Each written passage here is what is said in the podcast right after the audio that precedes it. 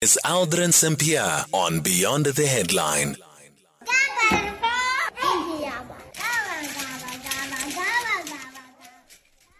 So, taking your calls on 086 2032 and your voice notes on 0614 You can also drop me a tweet at Aldrin Sampear. And uh, remember that our studio line is 086 2032. We're in conversation next with aviation expert Phuthego Mojapelo. The International Air Transport Association has singled out South Africa for its high airport charges and poor operational inefficiencies. The organization says that uh, South African airports want a 38% increase in airport charges, while the air traffic navigation, navigation services want a higher increase. It is hosting its annual summit on aviation on the aviation sector in Turkey. It says that uh, most service providers in air navigation pass the cost of the inefficiencies to airlines who also uh, pass it on to passengers by increasing uh, flight tickets. Um, Phuthego Mojapelo now joining us on the line. Phuthego, good afternoon and thank you so much for making time for us. So, what exactly is it um, that the that the head, uh, the director, or director general of IATA, uh, uh, Willie Walsh, is what, what does he mean when he says in operational inefficiencies? Yeah, look, um, there has been quite a number of incidents that has happened um, uh, in our skies recently, uh, both from the airports as well as from the the um, the air traffic and navigational services. Um, you would remember that um, uh, there was an outcry from recently from different airlines, including the American airlines, that uh, they could not uh, have a, a, communication during the when they, they fly into oceanic um, airspaces, and that was directly directed to us South Africa, and South African uh, ATNS had to respond to Americans at that particular time. So there has been a lot of other issues that ACSA was not able to to sort of uh, provide the services to the airlines that were flying into South Africa because they had issues like the fuel uh, and many other issues that ACSA had. And hence, they are saying they, they, the airlines had to bear the cost, and now they want to come up with uh, these charges, uh, increased charges on the uh, landing fees and, and so forth. So, indeed, uh, they, they have uh, studied um, uh, that inefficiency that they are talking about. Uh, and you would remember that when IATA, uh, when they did audit here, there were other things that uh, South Africa was not in compliant with. That's why CAA went and uh, um, uh, and, and and sort of posed a suspension on the, the those issues that they have identified during the audit here in the country. So, so, so, these these operational inefficiencies have nothing to do with the airports themselves, because the they airports do, have been receiving awards. They do have to. It's it's anything to do with uh, with airports. Um, indeed, it has to do with it. You, Aldrin, you will understand that the, the, receiving an award doesn't necessarily mean that uh, you have everything. I mean, it, some of these things are we just tick in the boxes.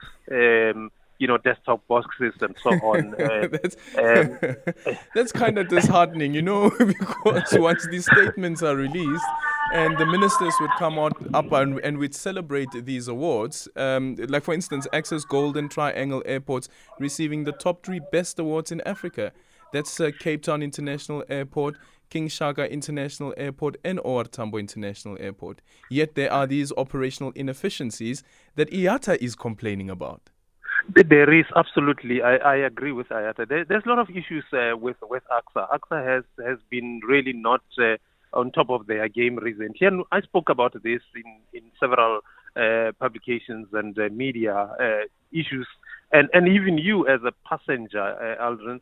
I'm sure you have experienced issues with the airport facilities, mm. and and these are the issues that airlines would ordinarily experience, and they would uh, they would uh, pay uh, these uh, airport fees, and and they will pass them to you. And it's not only, by the way, it's not only ATNS or ACSA that are going to impose this increase.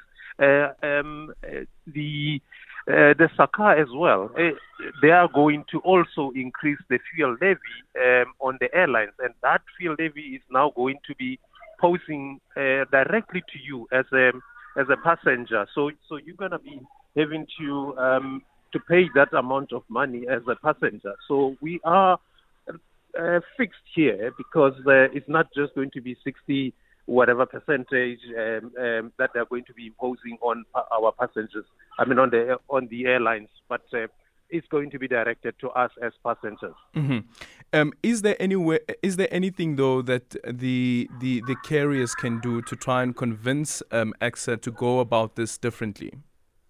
Look, um, at the moment, I only saw one political party, which is the DA, that uh, have uh, cited that they will challenge this uh, matter through Portfolio Committee of Transport in, in Parliament to say there was no enough consultation in increasing some of these uh, charges that they want to increase.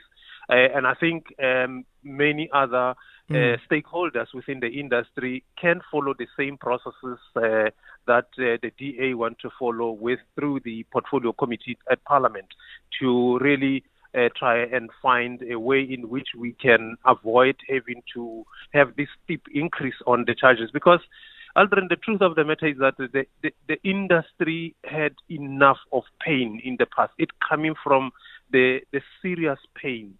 And when they are trying to recover and the passengers are trying to sort of get a relief because at the moment you are paying cheaper. If you can go online and buy a ticket now, the prices are decent. There's a decent prices now.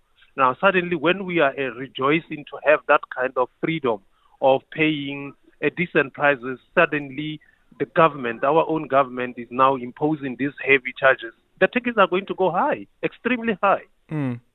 Then there is, um, and this is now speaking about what's happening globally and at the conference as well, the IATA conference, is um, the sustainable aviation f- uh, fuel, um, SAF, that it is in low demand and whether or not the um, industry would be able to meet its 2050 goals. It, it most airlines and, and companies have been trying to come up with ways in which uh, uh, they can develop that. But it, it's a very costly exercise, to be honest with you. It's not an easy thing. And and the, if you were going to implement um, uh, that kind of uh, fuel around the operations that you're going to be operating mm. on, not all the facilities would have that. So it's going to be very costly, um, but uh, at the end of the day, it has to be implemented. Uh, in uh, I know for a fact BA has been piloting it uh, for quite a, a, long time, but uh, it, it's still at a very small scale uh, that we would see it uh, being implemented uh, across the board. But it's something that uh, something when you start something new, it will always have those teething problems. But at the end of the day, it has to be done. Yeah, where, where, does South Africa stand with regards to the sustainable aviation fuel and whether or not we'd be able to supply that?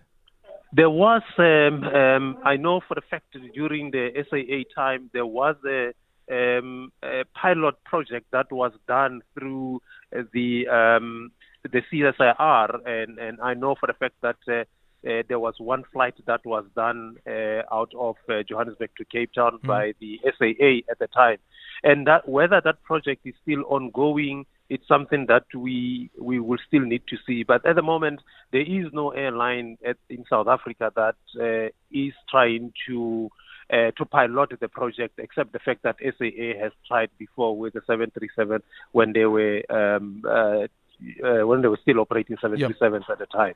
So at the moment, we, we are not near uh, even the, the pilot project because there is nobody who seems to be very much uh, geared up to get that project going.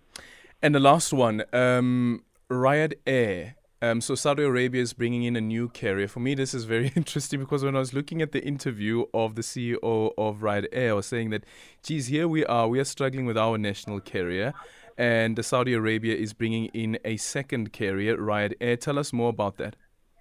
Yeah, it has been a project that um, they have been working on it for quite some time. You would remember that uh, these uh, Middle East African, I mean Middle East uh, carriers, they they are they have an advantage of uh, the location, mm. and therefore, when you have an advantage of location, you would look at the success that was created by both uh, Emirates as well as uh, Qatar. Um, they they have an advantage of reaching almost everywhere where they can they can reach because of the uh, the, the, position where they are, and that would also be a, a success for them. I think they have studied um, the market uh, effectively, and they will be able to um, to uh, to make it work.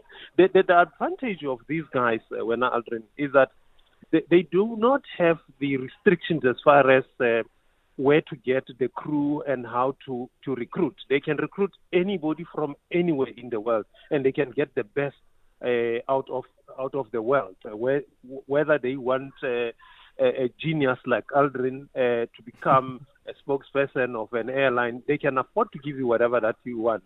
So, in terms of them succeeding, it will all be depending on what sort of uh, professionalism they can bring and, and, and how they can get it going. But Middle East Airlines definitely they they have a way of uh, getting out of whatever issues they may have, but they are certainly going to succeed. And of course, they've got that barrel money, right? yeah, yeah, they've got that uh, oil money that we don't have. They've got the yeah. oil pocket. Yeah. Thank you so much for your time. Phuthego Mojapelo is an aviation expert on the IATA um, summit that is underway currently in Turkey, and one of the concerns that have been raised there is um, inefficiencies in operational um, issues when it comes to airports here in South Africa, and also that um, there is an intention to increase um, some of the fees, um, the airport charges by 38%, and also that the, Afri- the air traffic navigation system wants a higher increase. Some are estimating at around 60%.